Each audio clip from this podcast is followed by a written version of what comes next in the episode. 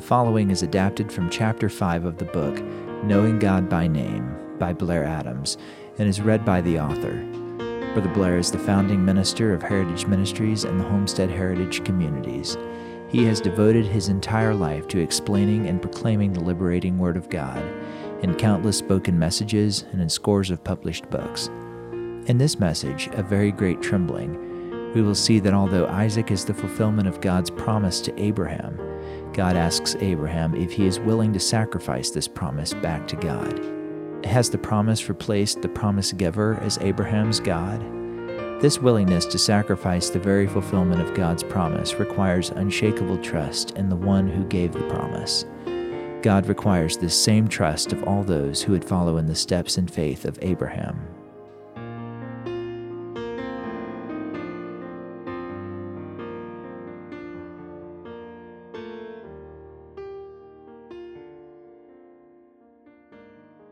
After he had sent Hagar and Ishmael away, it seemed as if for the first time Abraham's household might at last begin to settle into some semblance of the peace he'd always longed for and the enjoyment of the familial blessings of El Shaddai.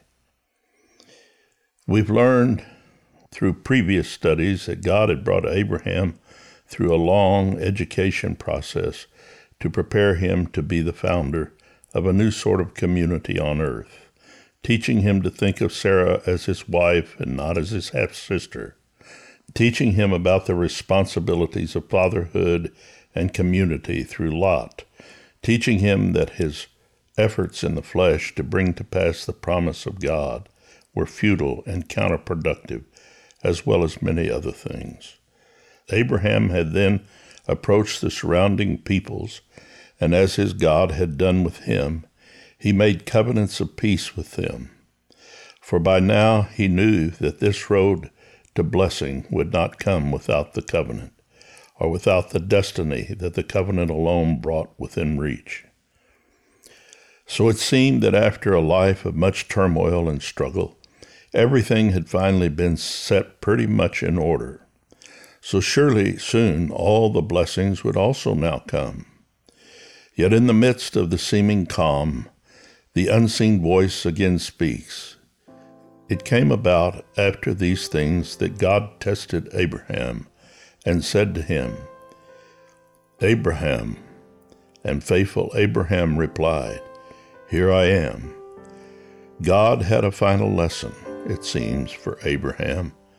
Upon this lesson would hang the key to success or failure in Abraham's great mission of initiating a new transcendent order for human community, a mission for which, according to the Hebrew Scriptures, this first of all the Jewish people had been explicitly chosen.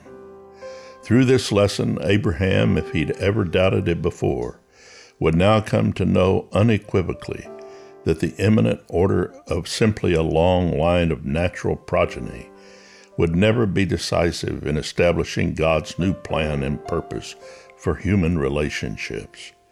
Rather, the notion of spiritual progeny would gain both clarity and ascendancy. This next lesson in Abraham's life begins with one of the most staggering accounts in all of Western literature. And Elohim said, Take your son, your only son Isaac, whom you love, and go to the region of Moriah, and sacrifice him there as a burnt offering on one of the mountains I will tell you about. We can hardly help noticing the Elohim's own awareness of what is at stake in the emphatic, Your son, your only son, Isaac. In part, the Elohim seems to be letting Abraham know that God knows the cost of what he is asking. And on still another level, God once again stresses that in his eyes, not Ishmael, not Eliezer, not Lot, but only Isaac is Abraham's son. Curiously, in the Hebrew, the request for this sacrifice also includes the word na, which literally means please. Therefore, scholars have pointed out that it is not strictly a command, but that it can be taken to mean, if it pleases you to obey me. So, as heartrending as the request was, it was not spoken as a compulsory injunction, but rather in the context of a relationship of trust, a relationship that had by now grown throughout much of Abraham's life. On the basis of this relationship, God asked Abraham to now continue trusting him completely by willingly, of his own volition, making the greatest sacrifice seemingly possible for him. As we now know from our vantage point of hindsight, this unique God, in stark contrast to other regional deities, would prevent the act itself from taking place. Yet what was and still is most startling and significant was Abraham's willingness to comply with such a request. But how, moderns wonder, no matter which way we attempt to justify it, could he have consented to do this thing? The Genesis record does not seem to directly answer what for moderns is the most crucial question, although we'll see that it most definitely, if indirectly, answers. Nonetheless, here it simply continues the narrative, unfolding the story toward its amazing climax. So Abraham rose early in the morning and saddled his donkey and took two of his young men with him, and Isaac his son, and he split wood for the burnt offering, and arose and went to the place of which God told him. On the third day, Abraham raised his eyes and saw the place from a distance. To fully understand what Abraham is willingly about to do here, we need to recall the context of all that this man has been through up till now, from Ur, Haran, Canaan, and Egypt to the struggles with the kings of the east and the lessons he'd gone through with his wife and with Lot and Sodom, with Hagar and Ishmael, with Eliezer. Now, finally, the promise has seemingly come to fulfillment in his son Isaac. Yet at this very moment of hard won triumph, a terrifying and seemingly incomprehensible request has come to him a request asking him to destroy not only the culminating purpose of his life, but also that purpose as relationally personalized in the words, Your only son, Isaac, whom you love. In other words, Isaac is the only son God recognizes through whom his own promise to Abraham will be fulfilled. And yet God seems to be asking Abraham to sacrifice the very instrument of promise that God Himself has given him. The narrative next quite revealingly tells us that Abraham said to his young men, You stay here with the donkey. I and the lad will go up over there, and we will worship and return to you. And Abraham took the wood of the burnt offering and laid it on Isaac his son, and he took in his hand the fire and the knife, and the two of them walked on together. This word for together is yakad, which means joined in an absolute or complete state of oneness. The use of this word describes something rare, specifically something even deeply moving about the nature of the relationship between Abraham and his son. That is, they seem to be truly inseparable in their mutual devotion. Yet the Father, unknown to the Son, seems ready to slay the Son as a sacrifice. It all seems imponderable, terrible in its haunting sense of an impending triumph, now mixed with the gloom of a profound sorrow. The only hint of any even possible relief is that Abraham has mysteriously declared that apparently both he and Isaac shall come down from the mountain. We're not sure yet what this means or how it will come to pass, but the story continues. As they went on together in this complete unity, at last Isaac spoke to Abraham his father and said, My father. Abraham responds, here I am, my son. The words of this sentence have been interpreted to literally mean, I am fully present to you, my son, that is, as a father. They are the same words Abraham spoke to God, but as a son. The statement has decisive importance in understanding what Abraham is doing here.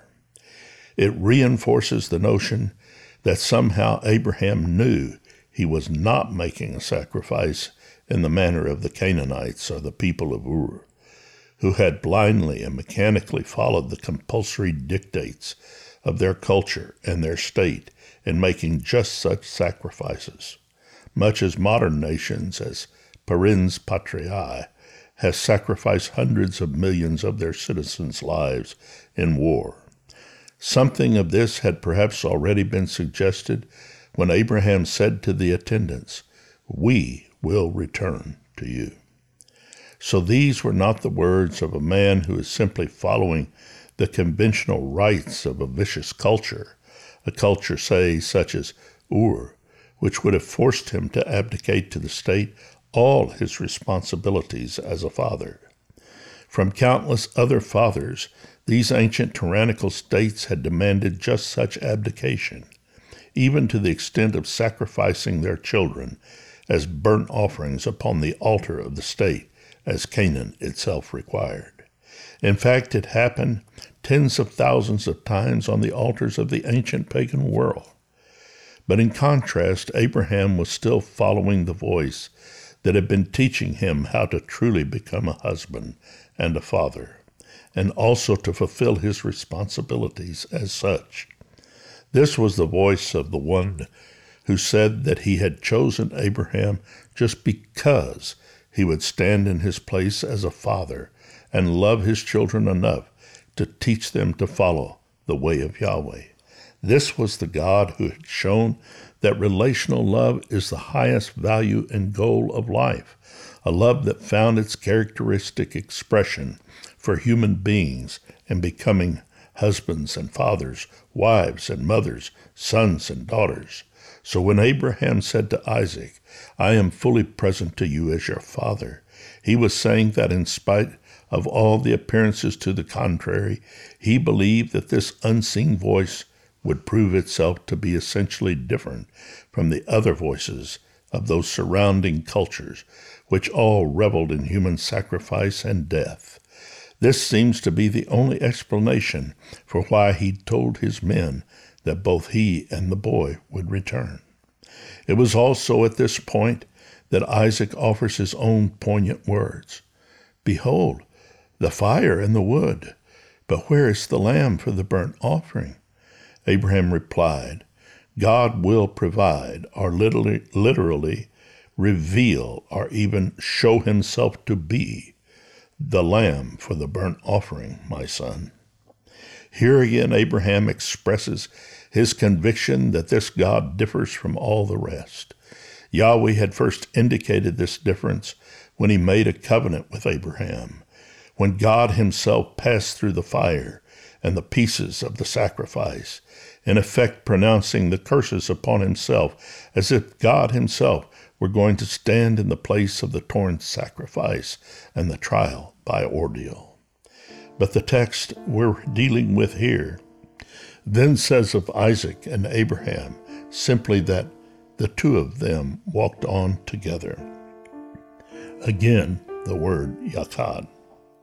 Finally, they came to the place God had told him.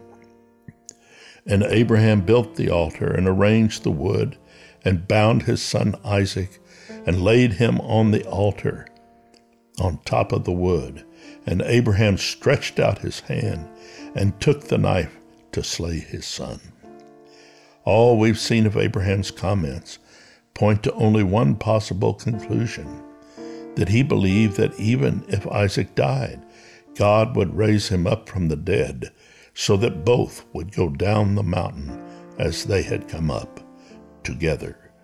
So, what is revealed here is that Abraham saw the battle as one of trust, even in the face of death, that the ultimate enemy to be overcome was death, and that this transcendent God was promising to meet death head on and conquer both it and the ultimate loss it always threatens.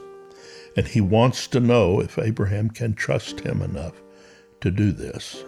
This is an astounding thought, but a careful reading hardly allows for any other conclusion. The passage that brings us to the climax of the story doesn't describe Abraham's anguish, his thoughts, his feelings as he took Isaac up the mount, or as he picked up the knife. To speak of what Abraham was mentally or emotionally suffering would detract from what he actually did. It would debase his actions with a false sentimentality, a shallow emotionalism.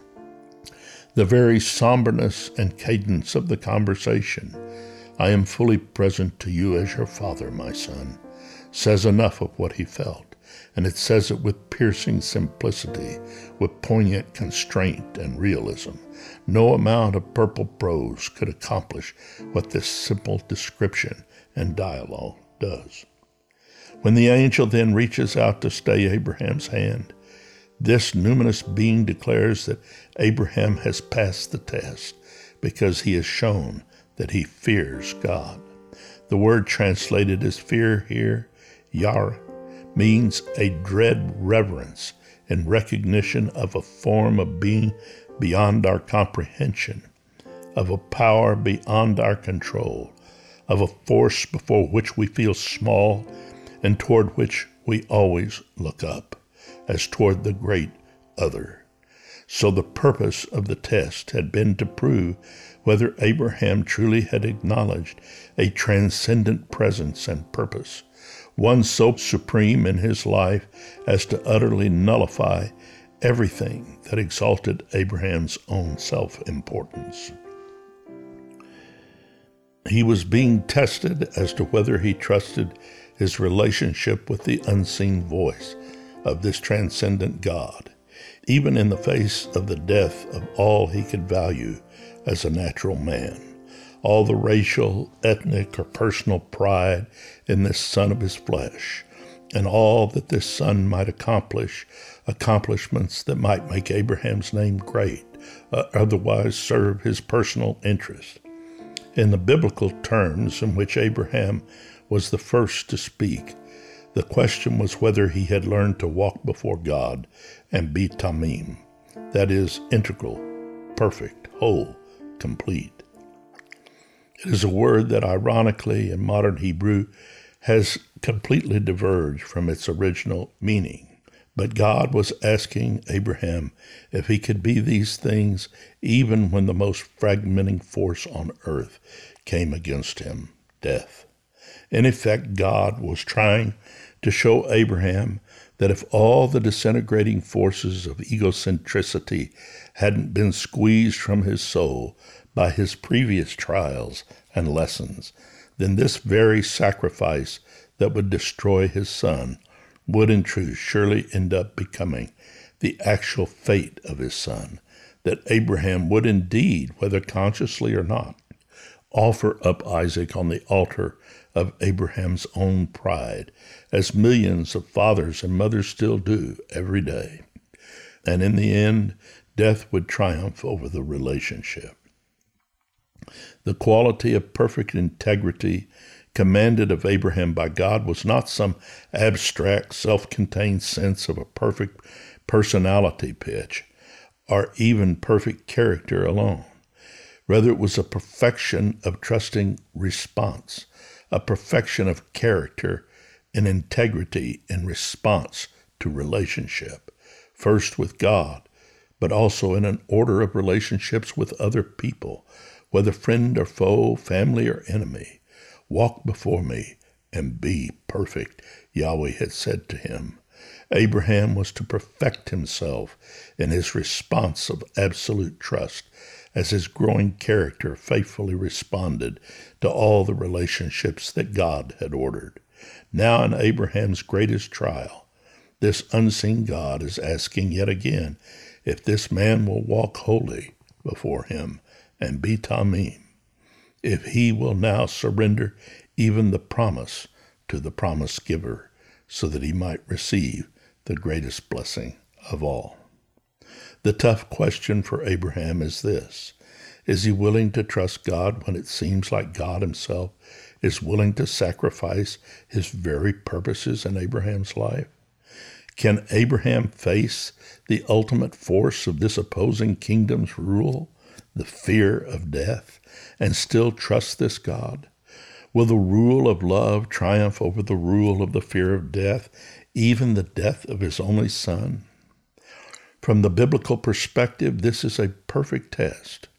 For only if Abraham is willing to surrender the son of his flesh, through whom the promise is to come, is there any hope that the purpose of that promise could ever come to pass through him.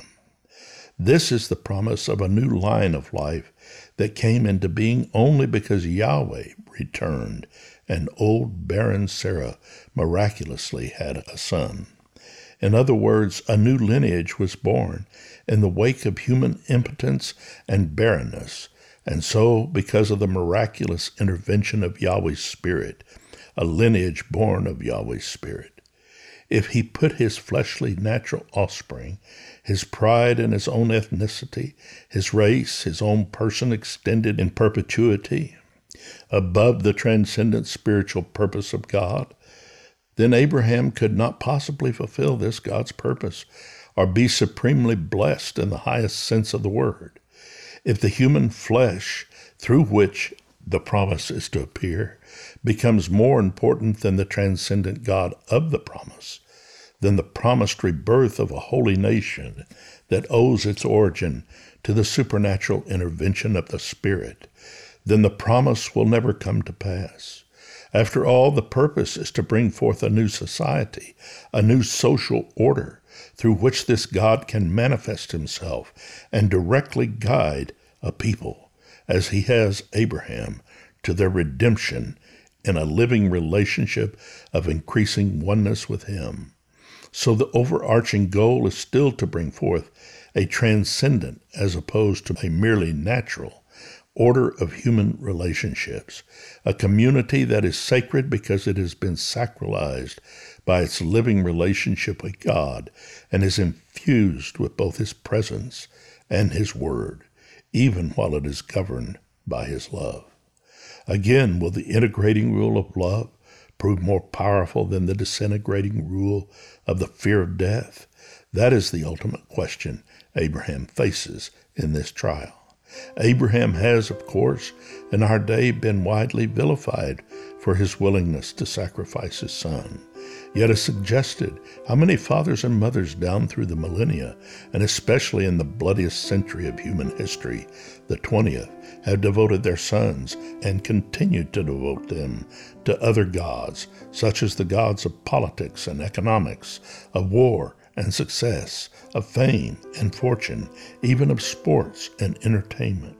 Now, son, the father, as good citizen urges, you be a brave soldier, give the full measure of your devotion. When you go off to war, don't be a coward. Be willing to sacrifice your life for your country.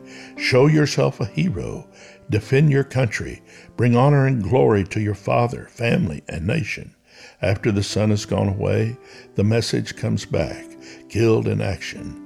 Was he not then devoted to a God, sacrificed to a cause considered of supreme worth? Others urge their sons to give themselves to the struggle for success, to acquire wealth and power, status and prestige.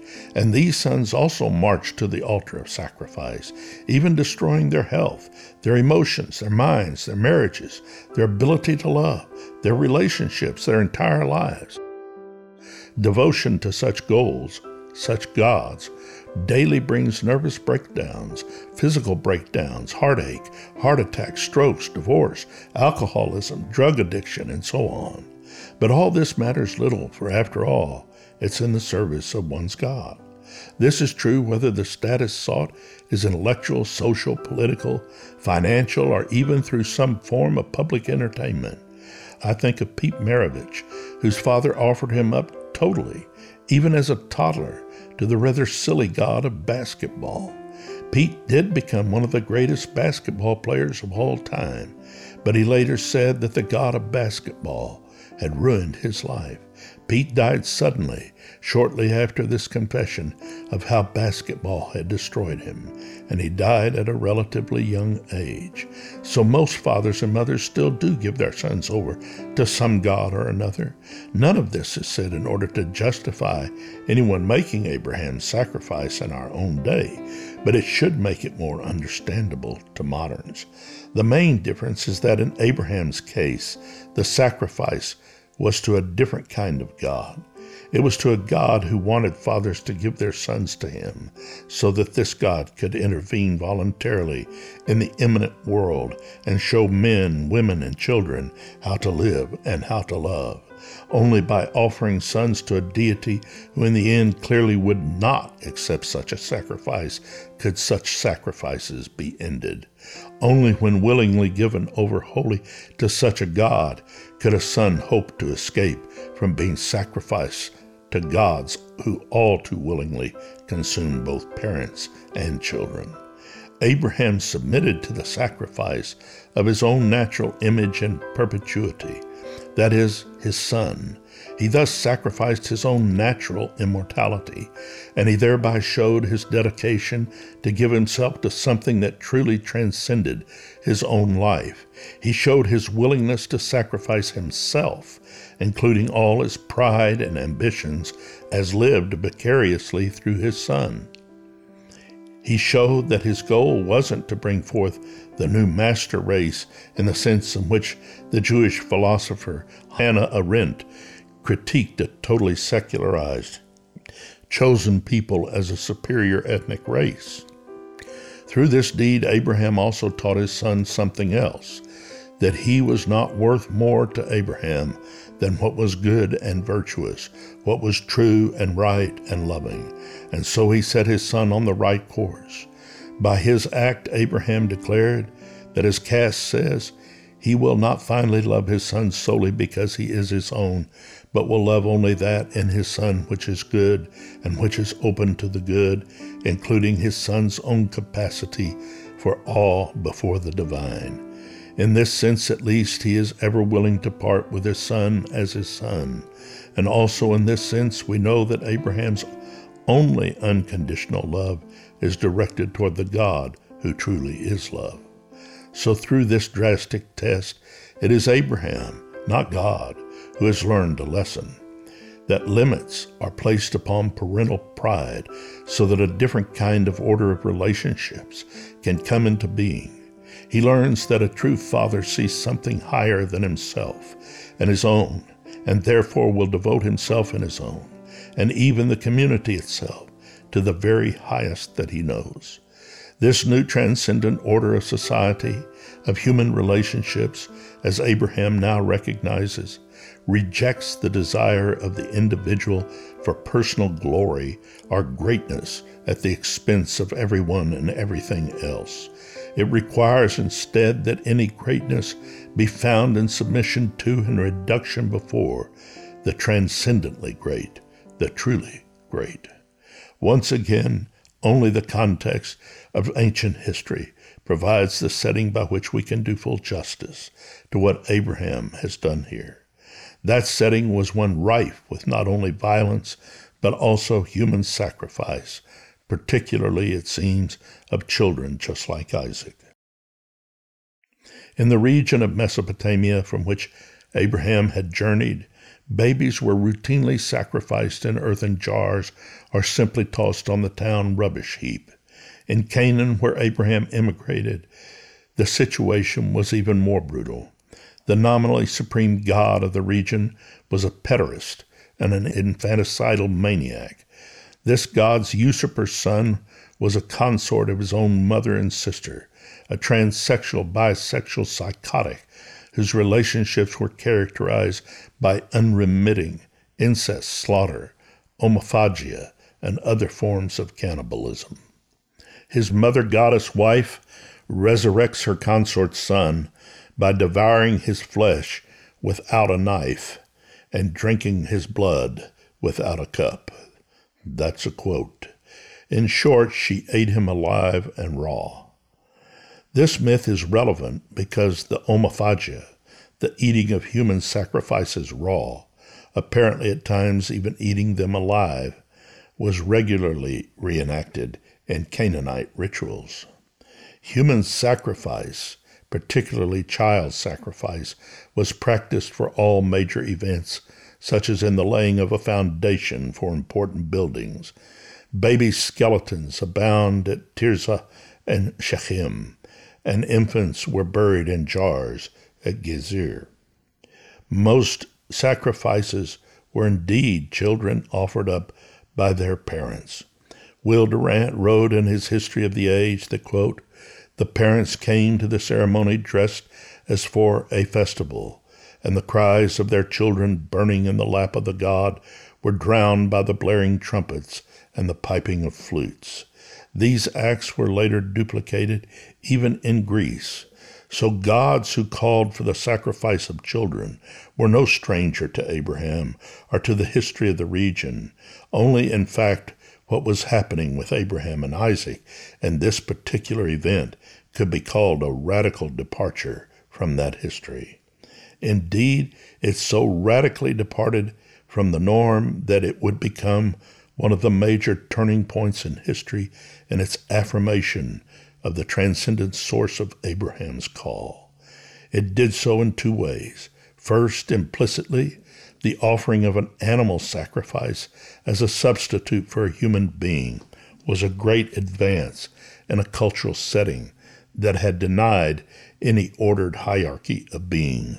The Canaanite culture had been unable to acknowledge any ontological hierarchy, mainly because it could not bring itself to acknowledge the possibility of a most high, a supreme being, transcendent to all other levels of being, and to whom, therefore, human submission was necessarily due. The radical egalitarianism of every form of being, but only in an unspiraling descent to the lowest common denominator, which ultimately amounted to little more than an equality with dirt, was the norm. Not only were gods and people interchangeable, but people and animals were deemed equal in value, and, as we've shown elsewhere, this radical reductionist equality in the status of all being did not stop until it reduced everything to the equal value of dust and ashes. In short, it did not raise the value placed on animals to the level of that placed on people. Rather, it lowered the value of people first to animals and then to mud.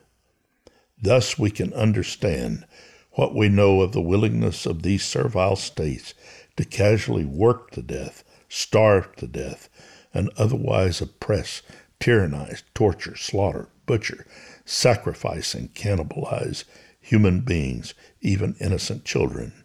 And these states did this impersonally and indifferently, with absolutely no qualms or feelings of grief or remorse. With Abraham's sacrifice, the simple substitution of a ram for a child indicated a dramatic reversal of this whole world view and its lapsed order of an unending descent into deeper and deeper dissolution and death. It instead stated that different values were to be accorded to different levels of being, with a God of love standing above all as the source and covering of all. By testing Abraham's priority of loyalties, how he ordered his own set of values, and who or what would be first in his life, God was also testing whether he would remain faithful to this transcendent vision a vision that made possible the rejection of wholesale human sacrifice, as well as the whole culture and worldview upon which such sacralized violence rested. In this context, blessing seems almost too tame, too domesticated, too used up a word to describe the ineffable relief as well as the absolute social and cultural joy that the changes brought by this God would mean to human beings and human relationships. The fact that Yahweh rejected the sacrifice of Isaac further affirmed this break with a ruthless culture and its history in two other ways. First, it reinforced in Abraham what had already taken hold of him in Ur. The conviction of a forward movement to history in that a new concept of relationship between deity and humanity had come into existence, a relationship based on a unique turn to the idea of prophetic vision and utterance. In the polytheistic states of the time, messages from deity were largely only forth-telling words coming through the political and economic coordinates of a civil religion. They were mainly intended, in other words, to reinforce policies to increase power, conquest, and wealth. Now, in contrast, a new foretelling element had entered the world. Its purpose was to reveal and direct the progression and fulfillment of a new human history with a new meaning, a new goal, which was the ultimate triumph of the rule of redemptive love instead of simply life as an accumulation of episodic experiences so fragmented and disconnected that they lost all meaning, mere heaps of episodes, the concept of life as a journey with a destination was born. Before, only the pseudo journey without any real destination mattered. The journey itself was seen as the only meaning, which meant it was a journey to nowhere which is a lot like saying that it's better to hunger than to eat, or to itch but never scratch. Just so it was thought that it's better to journey but never be going anywhere. There simply was no goal, no purpose, no destiny in such a life except transitory moments of pleasure or power. But this new journey to a transcendently set destiny was a journey that moved beyond the old pagan circles and cycles. It was watched over and guided by the unfolding power of love, by the power of the friendships and relationships that had first set this love in motion and thereby placed it in the context of community. So Abraham named the site where Yahweh withheld Abraham's hand from sacrificing his son, Yahweh Yireh. Yahweh will provide. Our Yahweh sees ahead. Indeed, this is what allowed people to hope that, for the first time, a sense of history with a future and destiny had come into being. Now it became possible that a transcendent vision might reach down into the stagnant sloughs of interminable human conflicts for power and wealth. This vision would see ahead to a destiny that pulled people out of these sinkholes and set them on a course ignited by new hopes and dreams. And this new direction was to include all people, men, women, and children, not just a power elite. With Abraham, in short, a new people of destiny had stepped onto the field of human narratives. Most narratives had previously been void of any plot except providing for the arbitrary amusement of one of a multitude of bloodthirsty gods. Now human existence had a story, a meta narrative that gave meaning and purpose to life. This created a new spiritual lineage of human relationships, a lineage that had come to birth only through the supernatural intervention of God's Spirit, which had given a son to a couple who were past the age to conceive. Now, if this people remained true to their origins and calling, no longer would history simply be merely the propaganda pap that pretentiously sacralized the political and economic machinations of a macro parasitic class of rulers. The possibility now rose that a society of many peoples from every walk of life, from every race and nation, from all the families of the earth, might be reborn of this same spirit, just as Isaac, the child of the promise, had been. When Yahweh rejected Abraham's sacrifice of Isaac, whose birth Yahweh himself was responsible for, it affected human history in a second way. On the one hand, for those who would follow Yahweh, eccentric individualism died. This included the image of the rugged individual, who was not really so rugged, but rather actually stood in helpless isolation before the coercive power of the almighty pagan state. Yet on the other hand, a new centric individualism was born. This consisted of the self sacrificing individual standing solely and voluntarily responsible before a God of love. To this God, the individual would freely surrender. Thus, the individual's sense of isolation would end as he entered a free will community founded by this unique God. The story of the sacrifice of Isaac shows then that it is not entirely accurate to describe as the family the social unit that Abraham initiated, not at least unless the family is understood in a specific sense. As the complete story of Abraham reveals, the most basic unit of such a culture is a relationship between an individual and God, between a man who became a father and the God who made him one. God did this first by supernaturally giving Abraham a son, and then by educating Abraham to be a father to that son. Through this relationship, the transcendent order of a new and non coercive authority would be established for all who dared to believe what the neo pagan academic Inga Clendinnen has typically called the stupid fantasy of a people being shaped in the divine image of God.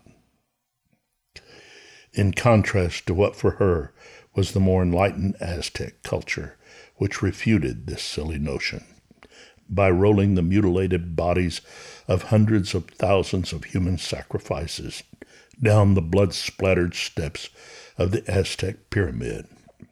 Human sacrifices that would then be cut up and served as meat to Montezuma and the priesthood of goons that made his entire kingdom an archetypal fascist death camp. Moreover, neither can a culture such as Abraham initiated be characterized, strictly speaking, as a theocracy.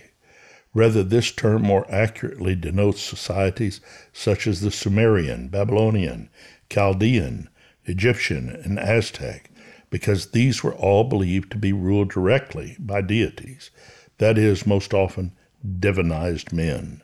Theocracy then connotes an external rule instead of a relationship although patriarchy has come to be characterized in this way, too, albeit erroneously. In reality, however, the type of voluntary society that Abraham initiated could only stand in opposition to an externally imposed state coercion. Abraham's decision to follow Yahweh did not rest on the power to intimidate, such as occurred under the Mesopotamian in Enlil, Nothing terrified Abraham into submission to El Shaddai.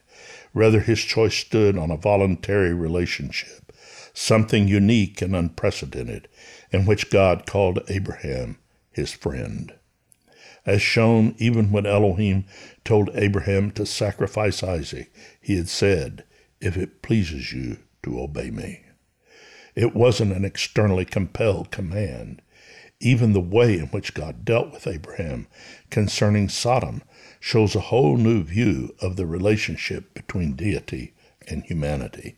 So, the most basic unit of such a culture is that between a specific individual and God.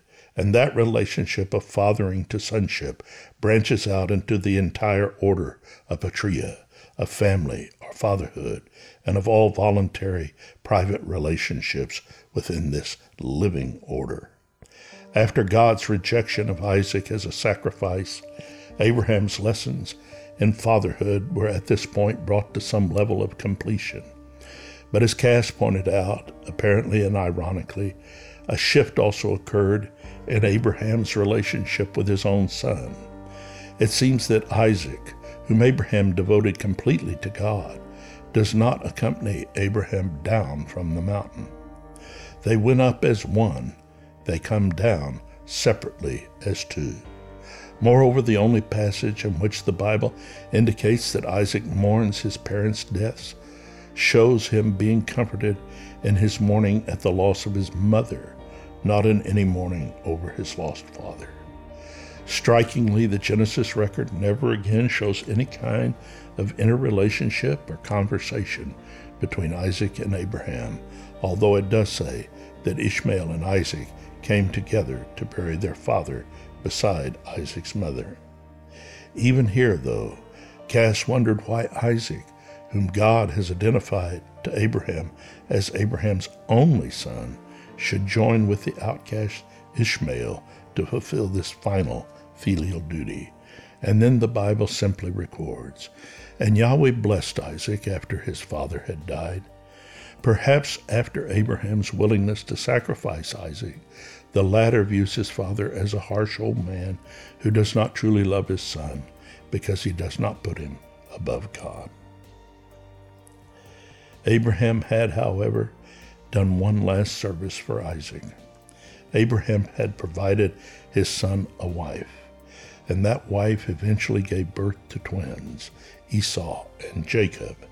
Esau tellingly became Isaac's favorite. Within the line of promise, he was the firstborn, like Isaac himself. He provided Isaac with the material blessings that Isaac so enjoyed, namely venison. So Isaac grew fond of Esau and had every intention of passing along the birthright to him. But the wife Abraham had provided for Isaac saw something that Isaac did not see. She saw that there would be trouble with Esau, that he had no sense of the greater, transcendent purpose and its attendant and greater blessings. Thus Esau married Hittite and Hivite wives from among the violent and bloodthirsty Canaanites, wives outside the line of promise, wives who could not and would not help educate the next generation, wives like the Egyptian Hagar, who was the mother of Isaac's half brother Ishmael. This course that Esau followed had greatly grieved his parents, but apparently it may have grieved Rebekah more than Isaac. So the firstborn son of Isaac had already lost the very meaning and purpose of the transcendent promise of a new society ordered through the relationships of family and community. And when he lost these, he'd already lost his inheritance in that promise. Something of this vision of a new sort of community on earth had been imparted to Isaac from his father, but for some reason it never became a part of the vision of Isaac's own firstborn, Esau. Isaac's firstborn was not like the secondborn, Jacob, a simpler tamim, meaning integral, whole, complete, man, a plain man, dwelling in tents, who more than anything wanted the inheritance and blessing of this new society, this transcendent community that the Hebrew God was beginning to build on the earth. Apparently, it seems, this wife that Abraham had provided for Isaac had done some nurturing with his second son, even though he too would have to suffer pain, struggle, and loss on the road to complete transformation. Through him, however, the transcendent seed of promise provided by God to Abraham would still be carried forward. The text describing this crucial event, even though brought to pass through deceit, reads Then Isaac said to Jacob, Please come close so that I may feel you, my son, whether you are really my son Esau or not. So Jacob came close to Isaac, his father, and he felt him and said, It is the voice of Jacob, but the hands are the hands of Esau. Isaac did not recognize that it was Jacob because his hands were disguised to feel hairy like Esau's. So Isaac, in his blindness, blessed Jacob instead of Esau. He had asked, though, Are you really my son? Are you really my son, Esau? Jacob lied, I am.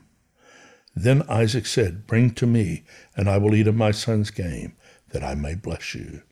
Then the narrative races on toward the deeply affecting climax. And he brought it to him, and he ate, and he also brought him wine, and he drank. Then his father Isaac said to him, Come and kiss me, my son. He came close and kissed him, and when he smelled the smell of his garments, he blessed him and said, See, the smell of my son is like the smell of a field which Yahweh has blessed.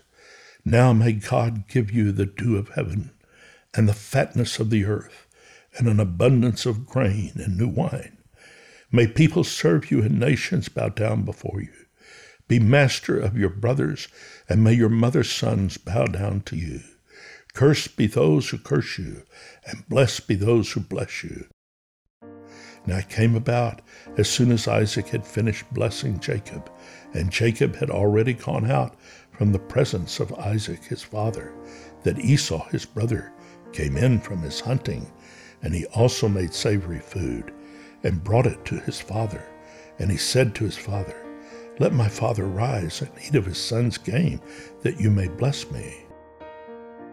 Again, to Isaac, material things seem to provide the only basis of blessing. But Yahweh Yireh has once more seen ahead. Isaac, his father, said, Who are you? He said, I am your firstborn, Esau. Then we are told that upon hearing these words, Isaac trembled with a very great trembling. Kass is surely correct in saying that this trembling had little to do with anger at being deceived. It went far beyond that.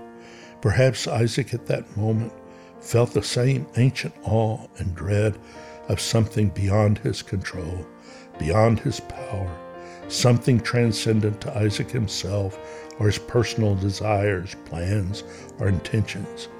The transcendent presence seems to have now once again, as at Moriah, entered his life.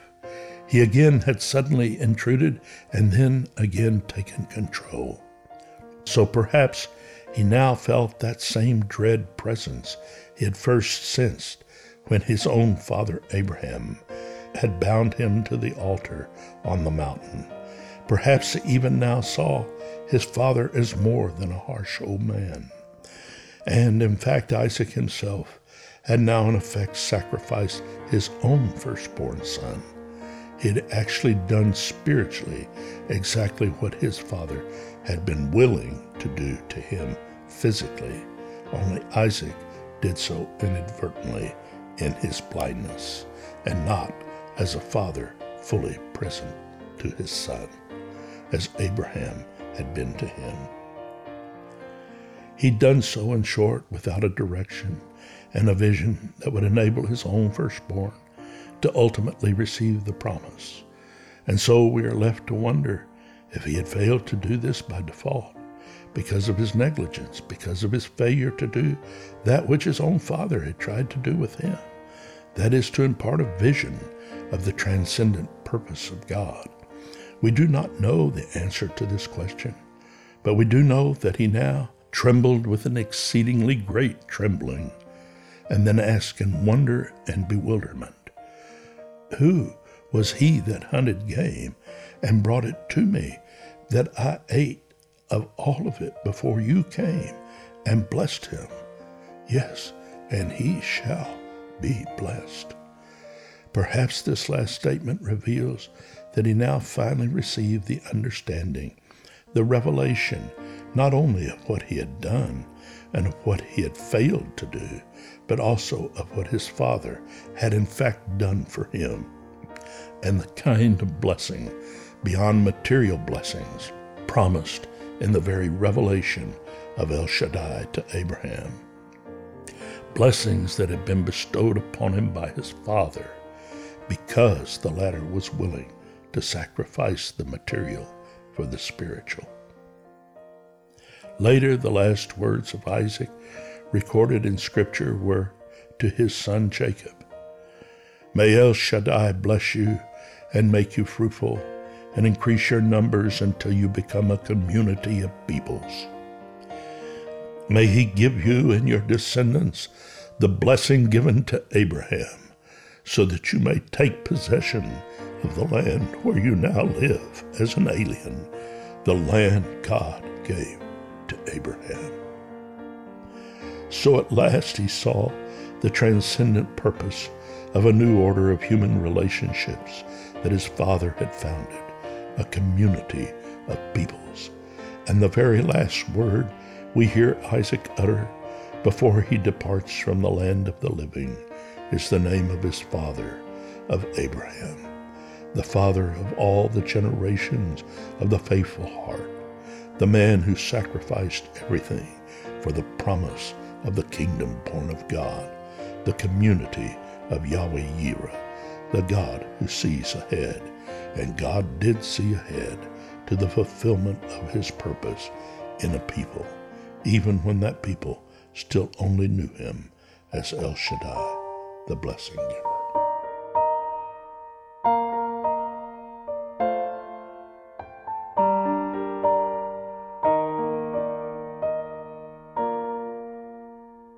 Thank you for listening to this audio message. It is our hope that you have been both challenged and inspired by the Word of God. For other messages and materials by this author, please visit www.homesteadheritage.com.